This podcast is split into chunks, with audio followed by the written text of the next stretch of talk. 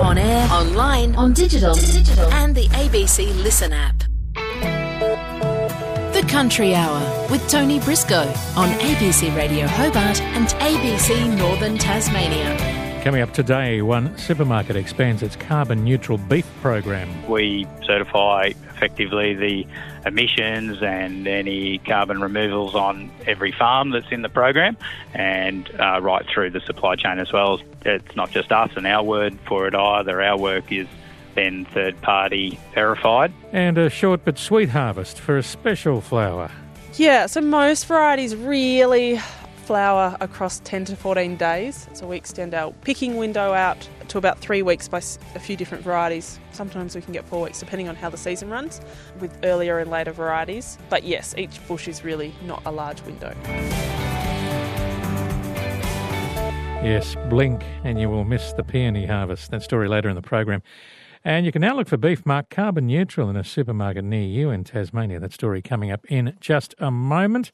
We'll also talk about sustainable fishing as well. G'day, Tony, with you on the first day of summer. Yes, it is. Summer's here. Let's hope it brings on some sun. We'll check in with the Bureau at the halfway stage of the program just to see what is happening with that weather. And it looks like avocados will remain cheap as an expected oversupply in the country is set to continue. That story coming up for you as well. And we'll take your thoughts, or if you just want to say good day, and any topic at all, via the text line 0438 922 936. That number 0438 922 936. First up, Coles has expanded its carbon neutral beef range to include Tasmanian customers, along with buyers in New South Wales and South Australia. A reporter David Claughton spoke to Coles and one of their suppliers, Daniel Matthey, a cattle producer from Holbrook in New South Wales. He asked him what he's changed on the farm to make his beef carbon neutral.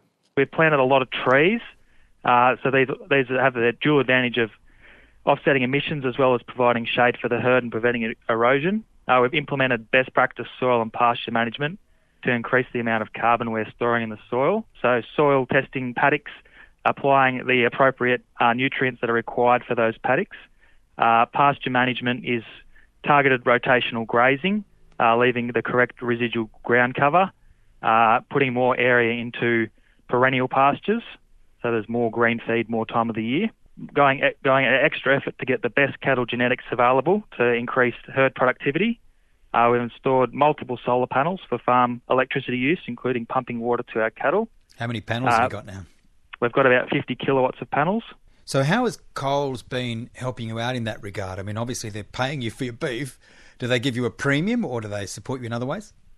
That's right. Uh, Coles is is paying a premium, and they are um, doing an excellent job of providing us with the resources uh, to people to talk to to able to minimise our carbon emissions. Right. And when you say you've been doing rotational grazing, so you're obviously resting quite a bit of the land when you're doing that, and you're you're putting nutrients on to promote the growth. So the more that your pasture grows, the more carbon the grass can store in the soil. Yeah. So that's right. So what are you seeing in terms of your carbon levels? Uh, they have been increasing steadily uh, over the years, but it is a very it's a long term gain game uh, with the soil carbon. Um, I think some more short term things where we're seeing immediate results from uh, herd productivity. So we're putting a very strong emphasis on turning our cattle off at a younger age uh, and higher weights when possible. Um, so how does that help in terms of your carbon footprint? So the carbon footprint is measured on the basis of kilograms of live weight sold. So if each, as a breeding producer, uh, we have to run a cow, and if we that cow isn't getting in calf, it's gone. Um, and for every cow we run, their progeny, we want to put on the maximum amount of, of weight gain as fast as possible uh, to justify having that cow and to reduce that cow's emissions and the offspring's emission per kilogram of light weight gained. So I suppose in some respects, the faster they grow, the quicker they get to an age that they can be that can they can be processed, and that has less, less impact on the environment. Is that fair to say? Yes, definitely. And what about your carbon credits? Because that's a thing that you could sell. Have you sold those to Coles? No, we're still in the indus- the uh, early stages of that process. We're investigating all our options.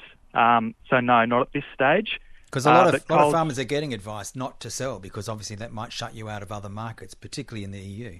Yeah, so we, we are treading carefully in that regard. We are uh, engaging with yeah, private consultants to make sure that we make the right decisions. Um, but Coles is definitely excited to be buying carbon credits from us directly, uh, but we just want to make sure that we're making the right decision. Also at the launch today in Sydney is Dr. Stephen Wiedemann, is the Managing Director of Integrity Ag and Environment. That's a big title, uh, Stephen. Can you explain what that means with Coles? Uh, look, I oversee and manage this project and program for Coles, and have been doing so since the beginning a couple of years ago. So it's been a long journey, but uh, we've we've got there now, and we're in the rollout phase, which is really exciting to see. One of the key things around this is is consumer confidence in that message that this is a more sustainable product. How does Coles measure that? Yeah, look, as as science partner, that's part of our role. We do that certification work. We certify effectively the emissions and any carbon removals on every farm that's in the program, and uh, right through the supply chain as well. So through processing as well, and then it's not just it's not just us and our word for it either. Our work is then third party verified and finally it's approved by Climate Active, who are the, the sort of certifying body, and they're part of the federal government. And what are you finding when you when you look across all of the producers like Daniel Matthew in New South Wales and Holbrook? we did ask him how much carbon he's storing. We didn't get a number off that. What are you seeing across the board? Yeah, look, the tricky thing is it takes a long time to certify a farm to be carbon neutral uh, in a way that we can put it on a shelf on a brand. Uh, so that's realistically a five-year journey. So we're confident, you know, we're, we're delivering that um, that carbon neutral beef, um, and the, the farms are. It, you know, I know it probably sounds a little bit ambiguous, but part of our challenge is uh, take an issue like soil carbon. You, you're three to five years to certify how much soil carbon you're building. So it, it's in process. It's, it, it takes takes time to get that certification bit done.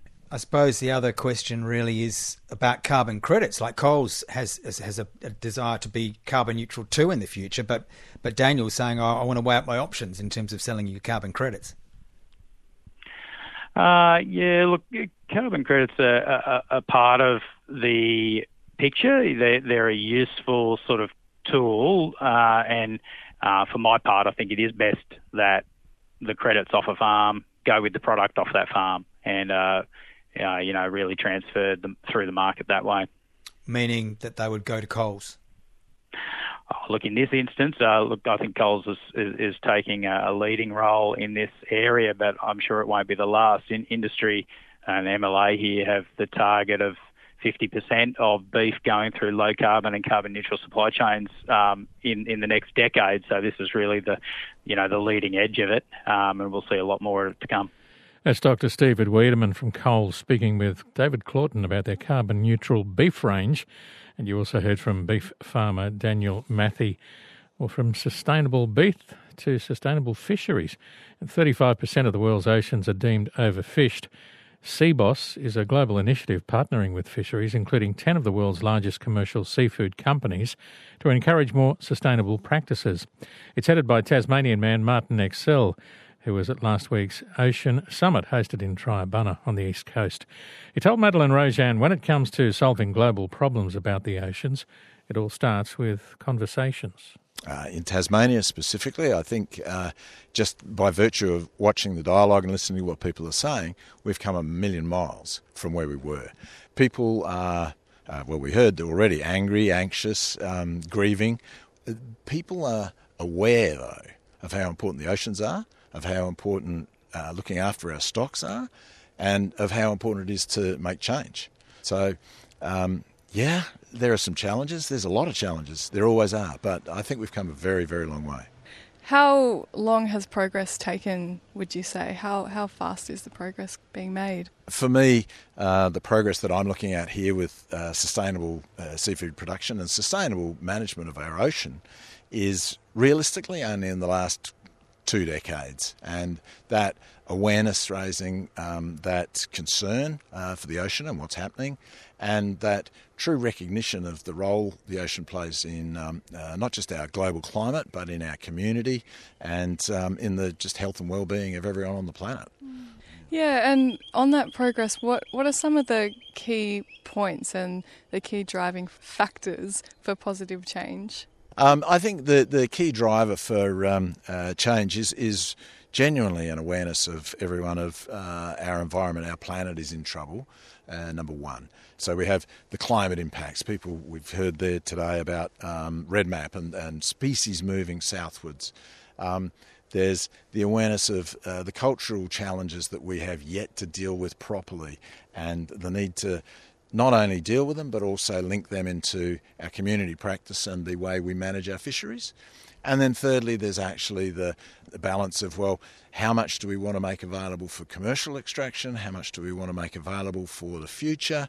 And how do we ensure we're looking after the whole ecosystem while we're doing it? From listening to you speak today, it sounds like a lot of these, you believe a lot of the these global issues are solved through the management of individual human relationships. That sounds like a tough feat. Can you explain more about that? I think at the end of the day, it's all about people. When people start to care, when people start to understand, and when we're transparent and open about what we're doing so that other people can see, then people can work together to achieve great results. And uh, I think for too long we, have um, sort of moved uh, people away from the centre of the discussions and, and start looking more at um, how socially can we improve, um, how can we actually improve the lot for everybody. You're from a global organisation, SeaBOS. How do international fisheries compare with Tasmanian fisheries? A number are, are, a lot worse. Uh, so I, I, think to be fair, around the globe, um, there are some major challenges. The, the 35% of stocks we know are overfished already, um, and that's a major problem. Within the SeaBOS group, um, uh, there are less problematic uh, fisheries that the companies operate within, but at the same time, there are undeniably similar problems to what is happening in Tasmania, and there are similar um, positives in terms of what's happening in Tasmania as well. So there are a lot of success stories in Tasmania that um, we we often get like a, a, sort of a culture cringe about in Tasmania. Um, we should be hailing the fact that we have some of the world leading most sustainable fisheries. Um, we need to do that while recognising the fact we've we've still got a long way to go with others.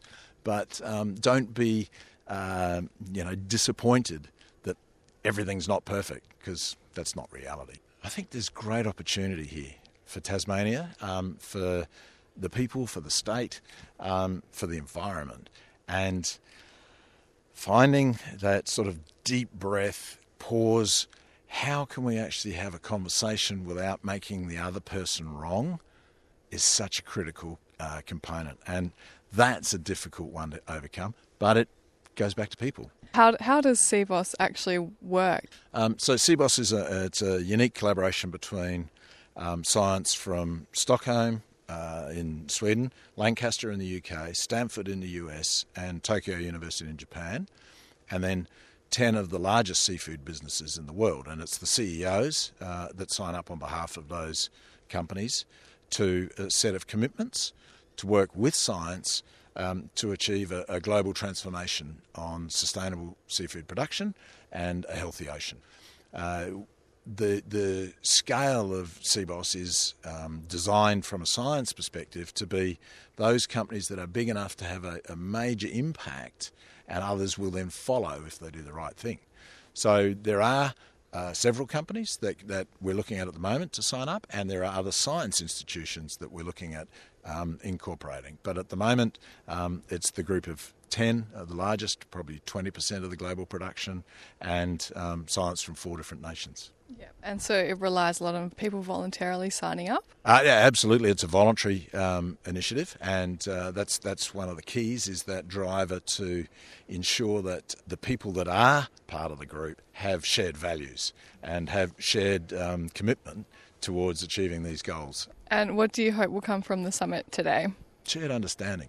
I think uh, just listening to others' point of views and having a different perspective on why they might be angry or why they might be happy or uh, what it is that we need to do together. So, improved understanding.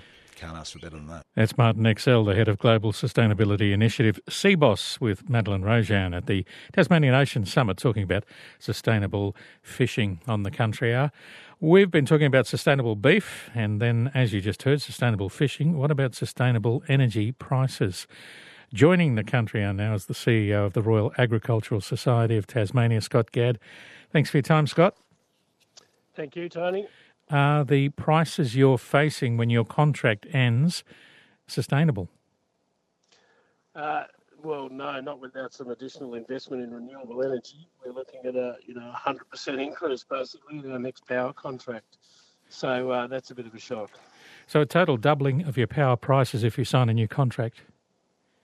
Yeah, that's correct, mate. On the consumption side, the network charges are fixed and they'll probably go up as well. But yeah, in terms of what we actually use, if I'd signed for one year, I was facing a 105% increase. I've signed for two years, and that's a 91% increase. Okay, so who is involved in the competition on a scale that uh, you use? Uh, there are two providers in Tasmania that can supply commercial customers, and that is Aurora Energy and Shell Energy. Okay. Who have you been with um, currently? Uh, we were with Shell. Uh, we'll be going to Aurora. Okay. Um, no other options. And why, uh, have they explained why the uh, price increase is there? It's the national electricity market. It's what the price is at the moment. Like they, they put an offer on the table. It only stays on the table for 48 hours because of the volatility of the market. So you've got to grab what you can when you can. You can take the risk and hold out. Um, but the advice I received, and I use a broker to do all this work for me in the analysis, the advice we've received is we better jump now because the future's probably quite unstable and quite volatile. Now, Scott, as the CEO of the Royal Agricultural Society, you obviously talk to a lot of farmers. Have you heard um, some stories of what is happening on the farm with power prices, energy energy prices, contracts? No, I haven't. But the last time this happened, we had about a 30% increase. And I think I'm at the beginning of the billing cycle or the renewable cycle because it was like I was the canary in the coal mine last time. And I suspect that's the same again this time. Okay. And we know the showground at Hobart is being redeveloped. What's the situation with providing energy sources there uh, involving uh, in the in the rebuild? We we were looking at putting a um, a big solar array on the new pavilion. Uh, we're committed to that now. once we've seen the, the quote, um, and we were we've been investigating other renewable energy technology. We're now accelerating those investigations. We're now actually moving to seek approval from Tas Networks to install an 11 megawatt battery system on the site. So that means we can power that up with our solar energy, and any excess energy we can then sell back into the grid uh, to whoever wants it. And that should give us control over our power prices for about a day. In dollar terms, what's your power bill going from to? So the hit is about a $60,000 a year hit. Um, so when you factor in the network charges, I'm probably going to go from about 130,000 a year up to close to 200,000 a year. And you can't really sustain increases like that, can you? Well, no, some of it has to be passed on, obviously, to the motorhome park and uh, other tenants. It will have to be passed on. Um, but, you know, we, you know, the, the, the battery system we're looking at is somewhere between 12 and 20 million dollar investment the only way we can make that work is if we can trade that energy, that, that excess energy, and that uh, certainly the business case we've developed looks promising, but that would be beyond the reach of most small business, and I do fear for small businesses as they reach the end of their power contracts coming up. Uh, how are they going to cope with that? It's obviously prices that will have to be passed on. And obviously, too, you deal with a lot of smaller agricultural societies around Tasmania. They're probably facing similar sort of uh, contract prices in the future? I would think so. Uh, most of them are a fair bit smaller than us. Some of them are on council-owned land, so it's less of an issue. Um, but for some, yeah, it's a big hit. You know, you're, you're only making enough each year to sustain yourself for next year, and then you've got to find a big chunk of money. And that, you know, that's the case with power and water and other costs going up, every time we sort of make some gains, they just get sucked out the back door with uh, increasing costs. Do you think it's ironic that uh, Tasmania has hydropower and you're facing these sort of prices? Well, it is, but it's a product. I think it's a policy failing of the previous federal government. To be frank, um, they had plenty of time. I mean, my hit thirty percent a couple of years ago. The, the warning bells were there, and uh, nothing was done. And now we're bearing the consequences of sort of that inaction from the previous federal government. Quite frankly. Okay, Scott. Thanks for your time. Thanks, Tony.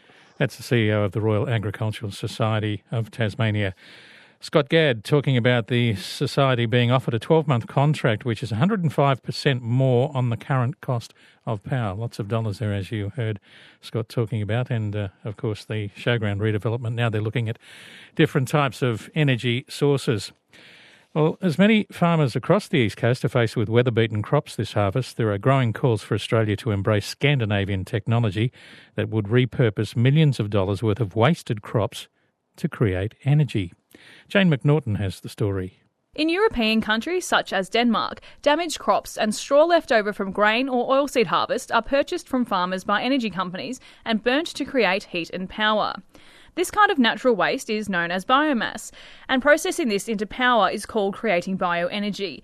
This gives producers a safety net, according to Victorian farmer Andrew Lang, who's also part of the World Bioenergy Association. There is this big sort of technology or development of, of industry that is able to utilise all this stuff. And so if there is storm damaged or hail damaged or flooded crops like we've got here this year, uh, then that would just be able to go straight into that stream. Do farmers get paid for that? Yeah, there's a price at the receivable gate of the plant, and uh, it's usually somehow linked to the price of oil on the world market so that the farmers are actually getting some revenue stream out of their straw on top of what they've got for the grain. And so it's more than enough to make it worthwhile. Plans are underway near Ararat in Western Victoria to build the largest biogas plant in the Southern Hemisphere.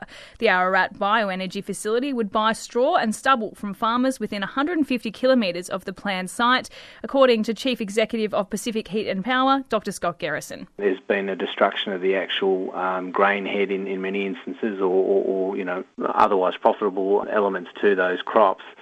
There is still standing biomass sitting there on the ground, as it were, that has been not otherwise disposed of up until this point. So there's a huge volume, a gold mine of biological resource that is actually sitting there that could be converted into a range of downstream value-added products. So instead of uh, perhaps torching this material and sending it back up into the atmosphere, or, or even over-tilling excess products back into the soil, where a large proportion of that ends up being broken down by microbes in the soil and, and ends up released as CO2 to the atmosphere anyway. We can make use of the energy value and potential of that material and displace natural gas or fossil gas. Dr. Garrison says the project is currently undergoing feasibility studies, which are expected to be complete by September 2023, at which stage government approvals would be required to begin building the plant. Once complete, Ararat Bioenergy is projected to be worth $217 million, with approximately 2.5 million spent already in development. We recently used some fairly innovative cutting edge satellite mapping technology that told us that prior, actually, we, we did this in, in mid September prior to the floods actually hitting, but essentially it told us that within about a 150 kilometre radius of our project site. There was going to be this season approximately about 8 million tonnes of residues, and that's across wheat, barley, canola, oats, post grain harvest.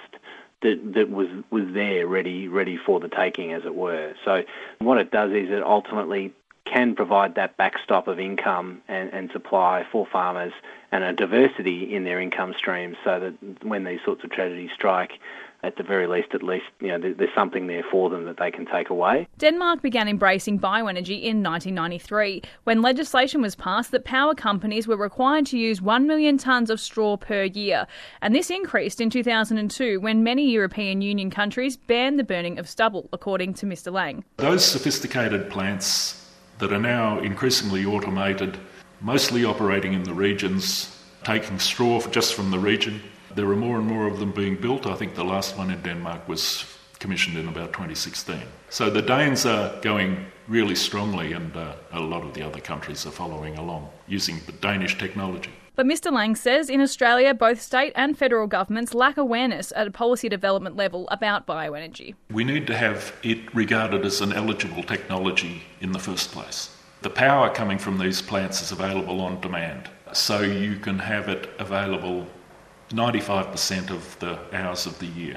We need a first cab off the rank, basically, to show to show what's possible. It, yeah, it really is a matter of someone biting the bullet. And, and, and the first one probably needs to be supported by state and federal government. That's Victorian cropping and sheep farmer and member of the World Bioenergy Association, Andrew Lang, ending that report by Jane McNaughton in Denmark. Around 12% of the country's power supply comes from straw fired power plants, along with other technologies such as biodigesters that run off livestock manure and create fertiliser as a byproduct. And you can read more about this story if you head to ABC Rural online. Still to come, we'll take you to a peony harvest in the northwest of the state and also talk about the oversupply of avocados and a check on the weather as well. First up, the news headlines with Ellie Ward. Thanks, Tony. Australia has improved its emissions projections since the change of government, but is still short of Labor's 43% target. The Albanese government says despite being behind on its promised target of a 43% emissions reduction by 2030, Australia is on track to achieve a 40% reduction. Sustainable Timber Tasmania suspended logging in a forestry coupe where a former Australian Greens leader Bob Brown was arrested recently. Mr Brown and other protesters said there was evidence of swift parrot breeding in the coupe in the eastern tiers. Sustainable Timber Tasmania told a parliamentary hearing surveys had now detected the parrots breeding and foraging there.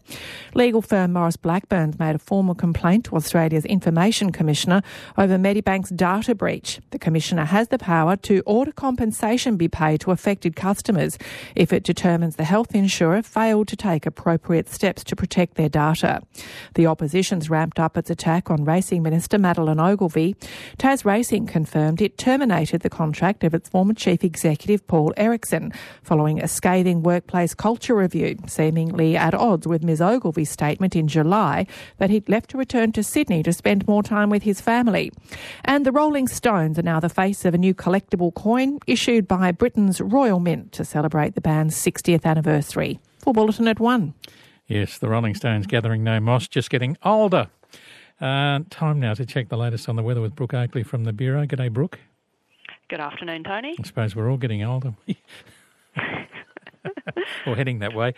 Um, rainfall, has there been any of note? No, there hasn't been much rainfall. In the 24 hours to 9am this morning, there has been a little bit of rain about the west of the state, with the highest totals being 7 millimetres at Lake Margaret, followed by 6 millimetres at Mount Read.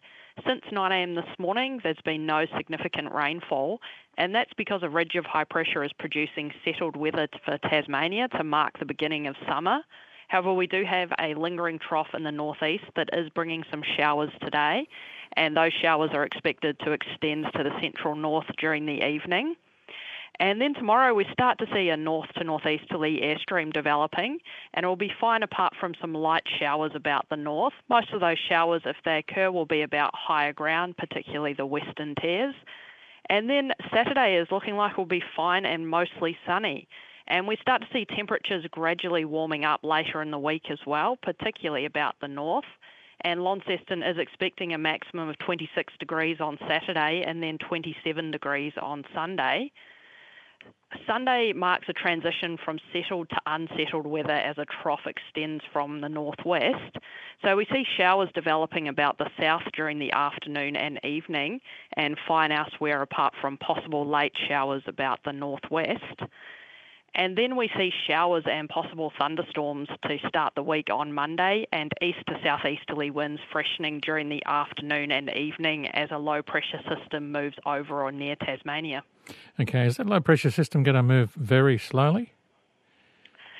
Not not that slowly. It's going to move over the state on Monday and then to the east on Tuesday. So Monday and Tuesday will be a, a period of showery and unsettled weather, and then a cold front will cross on Wednesday, heralding a return to cooler and more typical conditions. Oh, good. But is there much rain on Monday, Tuesday in that, uh, that trough? there is some very warm, moist air that's moving across with the trough, so there is the potential for some heavy showers. But at this stage, no widespread large rainfall totals. So we are watching uh, the state in terms of flooding, and at this stage, the worst case scenario would be some isolated minor flooding. So Okay. it's not looking like a significant event at this stage. Okay, for day one of summer, and it is December 1. Do we have any warnings? No, there are no warnings for today or tomorrow. and out on the coastal waters today, the winds are southwest to southeasterly at 10 to 20 knots, tending southeast to northeasterly about the northeast in the evening. The swells in the west and south are southwesterly of 4 to 5 metres, and the wave rider buoy at Cape Sorell is currently just over with 5.1 metres. In the north, are westerly around 1 metre offshore, and in the east, a south to southwesterly 1 to 2 metres, tending southwesterly 3 to 4 metres offshore in the south. Tomorrow, the winds are east to northeasterly at 10 to 15 knots about Bass Strait. Variable winds below 10 knots elsewhere, tending northeast to northwesterly 10 to 20 knots during the afternoon. The swells in the west and south are southwesterly of 3 to 3.5 metres, decaying to 2 to 3 metres during the afternoon. In the north, a westerly below 1 metre offshore, and in the east, a south to southwesterly 1 to 2 metres, tending southwesterly 2.5 to 3.5 metres offshore in the south. An acceptable start to uh, a new season, Brooke. Thank you for that. I know it, it is going to start feeling more summery as we head into the weekend, but at least there is an end to all of the uh, rain we've had recently. Yeah, terrific. Thank you, Brooke. Thanks, Tony. It's Brooke Oakley from the Bureau with the latest information for you and uh, Pensioner Punch, start of the month. Hope you're enjoying your first day of summer. Not too much rain around at the moment. Little bit coming, though, as you heard Brooke say. But uh, hopefully uh, a lot more sun as well, which is much needed in many areas of the state. Well, coming up, uh, good news for consumers. Looks like an avocado oversupply to continue and prices down, but uh, not so good for growers. That story in a moment. The ABC Giving Tree for 2022 is up in all its majesty, a sign of hope for families doing it tough during the holiday season. Donate online now at abc.net.au slash giving tree, and closer to Christmas, we'll distribute your generosity of spirit to our partner charities. This helps those in need make their own choice on how they share with their loved ones. G'day, it's Joel Rheinberger here from Weekends on ABC Radio Hobart. Please donate now. abc.net.au slash giving tree.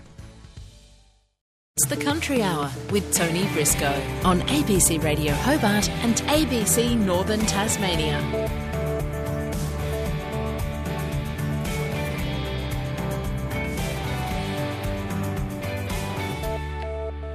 Well, to the avocado industry now, and after mass dumping of fruits earlier this year, avocado growers are bracing for another year of oversupply off the back of increased production and another big flowering season. Avocados Australia Chief Executive John Tyas tells Jennifer Nichols there are 4 million trees in the ground compared to 1.5 million 10 years ago. It has been a very tough year, uh, and it's been coming for a while because we've been monitoring the tree plantings over the last few years, and uh, you know we know that nearly half of all the trees planted in Australia are yet to come into full production. So this isn't a one-off. Uh, what we've just seen, it's going to continue over the next few years as we continue to increase our production up to about 170,000 tonnes, up from uh, about 80,000 tonnes in 2021. So we're going through a massive growth phase, and, and um, obviously the industry is going through some fairly serious growing pains. So yeah, very tough year last year, but uh, we're doing everything we can to build demand in the domestic market, but but also developing new export markets. Uh, because you know simply the, the domestic market is going to struggle to consume all the volume that's coming in the next few years. Realistically, how competitive are we going to be, though, given the distances involved in export and the fact that so many other countries produce lots of avocados? Most of our competitors uh, are in, in, South America, so we are closer to our export markets, which are predominantly Asia. That's uh, Southeast Asia is where most of uh, our avocados go, and that's where our focus is. Um, we're also looking at uh, expanding our footprint into Japan and and uh, hoping to get access to, to India before too long, which is uh, which is an emerging market, and, and you know one day we hope to get access to, to China. So we're in a we're in a good position geographically for those growing markets. How many tonnes of avocados were produced in Australia last year, and how does that compare to the previous year? Uh, it's about 122,000 tonnes was produced in 2022, and it was just under 80,000 tonnes in, in 2021. So about a you know about a 50 50 odd percent increase uh, in 12 months. So that's that's why it's been such a struggle to suddenly move such a large increase in volume into fairly limited markets. You know, we've really only got uh, probably three three major export markets and the domestic market. So fairly limited. Our biggest issue at the moment is getting getting access to, to new markets. And, and what I mean by that is technical market access. So, so a lot of the countries we want access to have got quarantine protocols that need to be negotiated by, by, by, by the relative governments to, uh, to put processes in place to manage um, pests of concern. So that's quite a, a, lengthy process, and, and that's an area that we're really focusing on at the moment uh, to try and get access to, to larger markets. Wow, the pressure's on you, isn't it, John Tyas? Because production is expected to continue to increase to about 170,000 tonnes by 2026. Yeah, exactly. The pressure is definitely on the industry, but like I say, I think there's there's light at the end of the tunnel. The key is being globally competitive. So you know, growers need to do everything they can to get optimum yields because that drives profitability and quality. Quality is actually key. We we, uh, we just got back from a, a trip where we took a number of growers and exporters, a group of about 20, to um, Asia Fruit Logistica in Bangkok and then on to Kuala Lumpur and Singapore. The message that we got was really clear. We have to be the best. You know, we have to be, produce the best quality product. We need to have the best service and with those things, I think, you know, if we're a reliable supplier of a really good quality product, um, Australia is seen as a producer of, of good quality produce, there are definitely good markets there. Uh, we've just got to really work for it. How low did the price per avocado go compared to the maximum price they've received in recent years? We go through a process of um, working out an average wholesale price each year. Last year it was around $17 a tray, which is really, really low. That's really below the cost of, of production. But previously, it's been up to around, you know, $38, $40 a tray. So it's been a it's a been a big change, and you know, long term, it'll it'll prove to be a good thing for the industry because it'll grow consumption. But you know, the Australian growers can't supply at that price. It's just it's just unsustainable uh, long term over the years we've seen plantings boom. For example, macadamias is a classic example of peaks and troughs. Are you concerned that there could be really tough times ahead for the avocado industry if you can't get these markets open fast enough? Yes, well, you know, we've just been through a really tough year. That is going to continue for the next few years. There'll be some ups and downs along the way. Some growers may decide to to leave the industry if they don't think that they can be globally competitive, but definitely the majority of the industry is still very committed and still very confident in a really great future for the Australian avocado industry. But just a couple of few few tough years ahead. And as I said, the key for our industry, the absolute key, is market access to new markets. Yeah, that's Avocados Australia Chief Executive John Tyas speaking to Jennifer Nichols about another year of oversupply of avocados good for consumers, maybe not so good for the growers. Coming up, uh, around about 2,000 sheep meat and wool producers were surveyed. We'll have the results of that survey for you, what they're thinking, in just a moment. Take a late lunch in the afternoon zone. Doesn't that sound fun? With Jane Longhurst. Thomas Oswald. We are so lucky here in Tasmania because we have amazing spoken word artists. And I came from Hungary. And then when I arrived here, we moved to a tiny little uh, place, uh, Lorinna, up on the north. And the community knew that I'm telling stories and said, okay, sit down. And then there was a fire, as you said. There were the people, and they told the story. Your afternoon. It's very alive. Weekdays from 1.30 on ABC Radio Hobart. Coast to coast, this is the Country Hour with Tony Briscoe on ABC Radio Hobart and ABC Northern Tasmania. Take you to a flower farm where peonies are uh, the flavour of the month very shortly. The positive pastures, good grain, and favourable markets are enticing sheep producers to increase their flock sizes in the next 12 months. That's according to a recent Meat and Livestock Australia and Australian Wool Innovation report, where almost 2,000 sheep meat and wool producers were surveyed. Meat and Livestock Australia market analyst Jenny Lim says it's looking positive ahead for the two industries.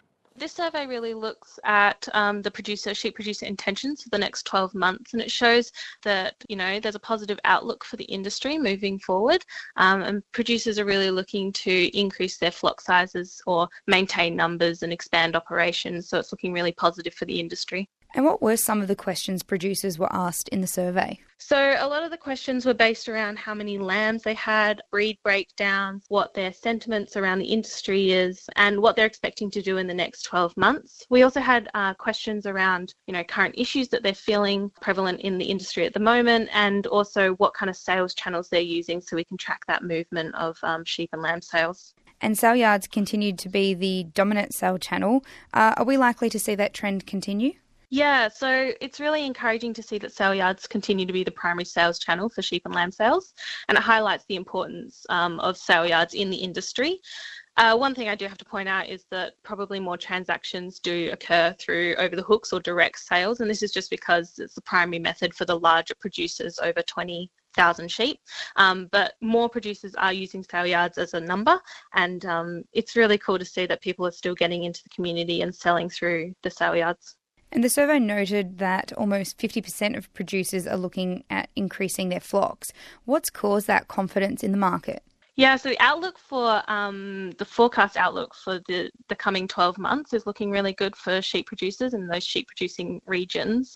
Um, and that's creating confidence in the market, and people are still looking to increase their flock sizes and expand um, their operations. Um, and, you know, 47% of them are expecting good conditions in the next 12 months. So that's really improving that sentiment in the market. And when you're talking about those good conditions, what are they specifically? Yeah, so we're seeing um, really good pasture growth conditions. So, you know, the expected third La Nina is going to really push out that um, feed availability. And there's also, you know, a really good grain crop coming through in the next, in this harvest. So it's really allowing producers to expand those operations with the feed on ground that's going to be available to them. And I guess what comes with expanding operations is the need for more labour. Um, that was mentioned as a potential hurdle for the industry. What what else was flagged um, by the survey participants as, as a difficulty at the moment? Input costs were another issue that um, producers raised. They are expecting an increase in input costs, such as fertilizer, fuel, um, feed, those kind of things. Um, but actually, there's there's no expectation of changes in land prices, which is quite positive to see, as we've seen quite high prices in the last 12 months. So that's um, something that's really positive to see for the producers. And like you said, 65% are expecting it to be more difficult to um, get skilled labour in, and you know we will hopefully see some immigration happening in the next 12 months that will alleviate that pressure in the agriculture industry as a whole. There's been a rise in sheep meat. What does that look like? Yeah, so we're seeing um, a great interest in the sheep meat um, breeds, and that can be seen in the breed breakdown in the in the report. We can see that 35% of the flock are actually prime lambs, um, and that's really positive in the sheep meat industry, um, where majority of the national sheep flock is um, merino. Uh, so we are seeing a keen interest in other uh, less dominant breeds, such as shedding, which is purely a, uh, a meat uh, breed, and that's really um, great for the industry moving forward. Meat and Livestock Australia market analyst Jenny Lim speaking there with Demetria Panagiotouris. Specifically, 46% of sheep producers looking to increase their flocks in 2023. That suggests there'll be an additional 1.7 million lambs on the ground, or a jump of 6% on Australia's 2022 flock size. Take your Peeny watching in just a moment. Uh, Peter in West Hobart tells us, uh, Tony, I wonder if you could let your listeners know the dense acrid smoke coming off Knocklofty is from a reduction burn, a fuel reduction burn, uh, which was started this morning. It was sprung on us without warning this morning. Okay, Peter, thank you for that. So uh, that's where the smoke's coming from. It is a burn off, a reduction burn around Knocklofty, if you're wondering where all that uh, smoky stuff is coming from in the Hobart area. Well, do you ever think I'd uh, just love to take a break from something and do what I really enjoy? For one Latrobe farming family, the cut flower market was getting pretty stressful when they were scratching each year to ship pallets of their homegrown peonies to the mainland. Stepping back and sticking to grassroots sales has meant they can return to just enjoying their flowers as well as welcoming people onto their paddocks. So, yeah, so this is coming out into the main paddock um, so we've got nearly 8,000 plants out here. Uh, the oldest were planted 17 years ago. Do you ever get sick of this? It's like it's like a field of joy here or something. Just fluffy white heads everywhere and pink. yeah, no, it's it's lovely. I really look forward to November each year. Um, I just find it so amazing. When the Craigie family planted 8,000 peony plants on their Latrobe farm nearly 20 years ago, the plan was to feed the commercial market. But after years in the cutthroat commercial flower game, they decided it was time to reassess. My name's Andrea. I'm from Heathermore Peonies. How long has this peony farm been around for? Uh, so we planted our first plants 17 years ago, and it took about three years to get the entire planting of 8,000 plants in. Um, we didn't get any. You don't normally get blooms off peonies in the first couple of years. So the first few years were really just about getting the bushes up and going. Uh, and so we've probably been picking flowers, I guess, for 14 years. We stepped away from the commercial sales. We found them just a little bit too intensive and um, the market's getting probably a bit tight there. Whereas we quite enjoy this side of being able to go to the farmers markets with our bunch flowers or sell them from our gate and also welcome people into the paddock on our open days for pick your own sessions. Peonies, it's so fast. There's nothing, and then suddenly there's some shoots, and then suddenly there's a whole bush, and suddenly flowers. Yeah, so they grow from kind of a rootstock tuber in the ground. Um, so they're a perennial plant that die off each year. And so this paddock, would you believe, was bare at the beginning of September. So less than three months later, we're standing here and we've got not only giant bushes with flowers on them, but some of them are already finished. Um, so it's really incredible to watch. Every year it still amazes me in the space of 10 to 12 weeks, we go from bare ground with tiny little shoots poking through all the way up into these amazing bushes with so many flowers on them. The flowering window itself is quite short. Yeah, so most varieties really only flower across 10 to 14 days. Um, so we extend our picking window out to about three weeks by a few different varieties. Sometimes we can get four weeks depending on how the season runs um, with earlier and later varieties. But yes, each bush is really not a large window. And how has the season been this year? It's been terrible weather for a lot of farmers. I, look, like everyone else, we've certainly noticed the effects. The wetness, the lack of sunshine, so the low light levels certainly have caused us to have a later start. Um, and it really just had a lot of the plants sitting there ready so that when the sunshine did come out, they all started blooming and now we're over and done with quite quickly. So it's been a very condensed window this year. One of the ways that your family likes to sell your peonies is through open days. People have been coming to those, even though it's been pouring with rain. Yes, and people have come in decent winds, and it has been wet on days, and we're still very grateful that people have come out and been able to share the flowers with us. Um, and we really like just getting to chat to people and walk amongst the flowers with them. That's um, quite a testament to people's love of, of these flowers. Why do you think they are so popular? Oh, I mean, like they're a beautiful flower. Like they're just genuinely so lovely. Uh, but I think the fact that it's such a short season and you can only get them locally for such a narrow period of the year adds to that specialness of them.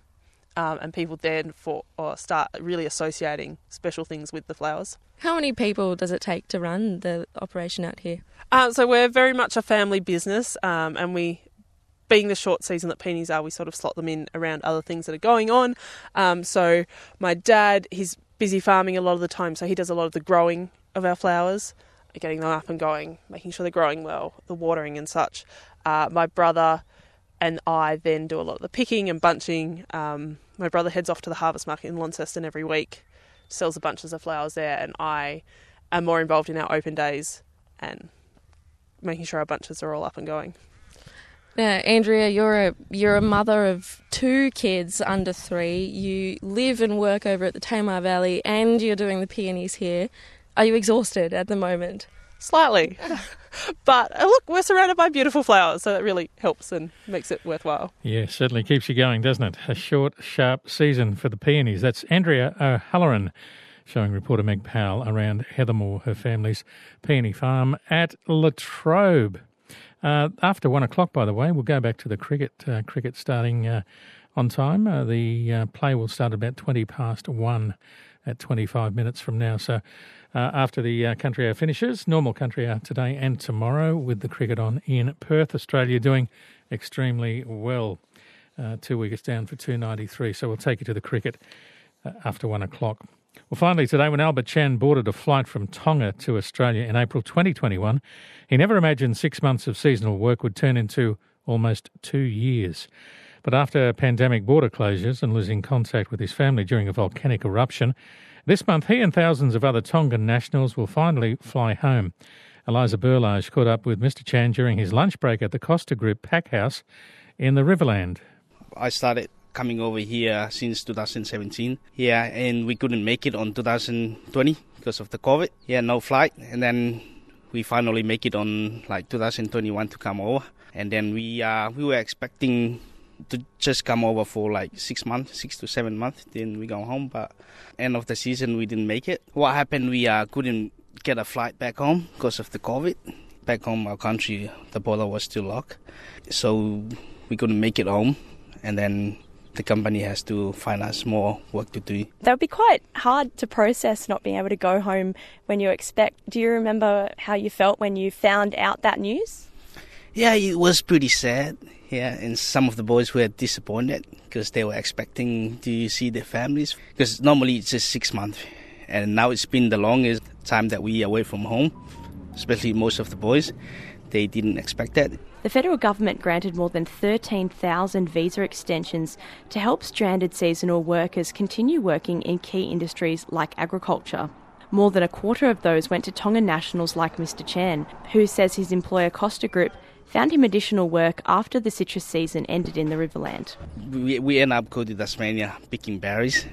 Yeah, uh, blueberries, uh, blackberries, strawberries, and, yeah, and raspberry.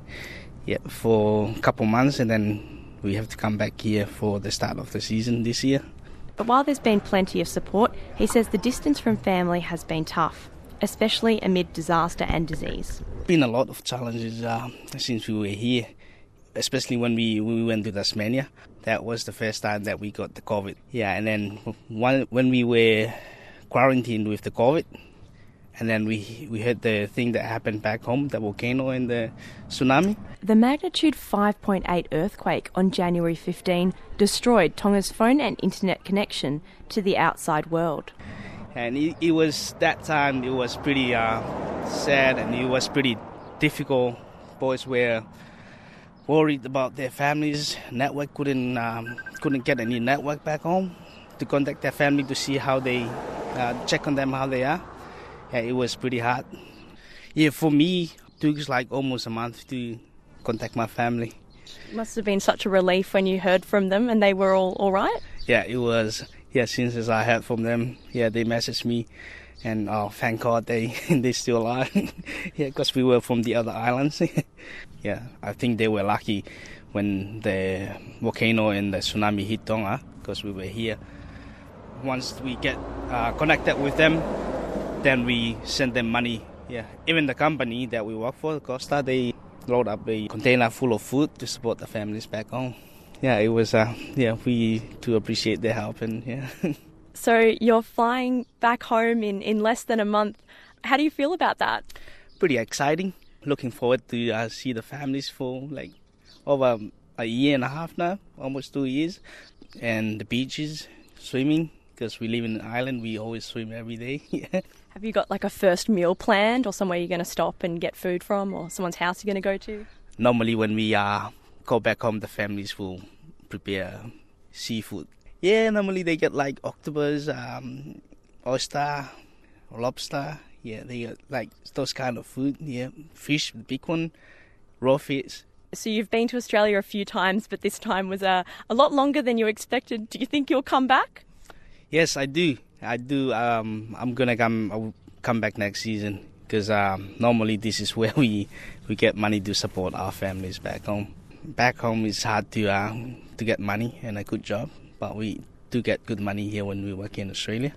And yeah, just support my mom. She live in a different island, and my grandparents they, they live in a different island. And when we uh, came over, most of the boys have their own goals and yeah, what they're gonna work for and use their money for. I've been like bought a new car, a piece of land with the money that I kept from working here in Australia, which is good, and support the family as well. Yeah, good luck to Albert Chan, a Tongan seasonal worker going home uh, shortly after about two years not seeing the family. Speaking there with Eliza Berlage. Ending the country hour for today. Don't forget ABC Rural Online and our ABC Rural Facebook page. We'll catch you after midday tomorrow.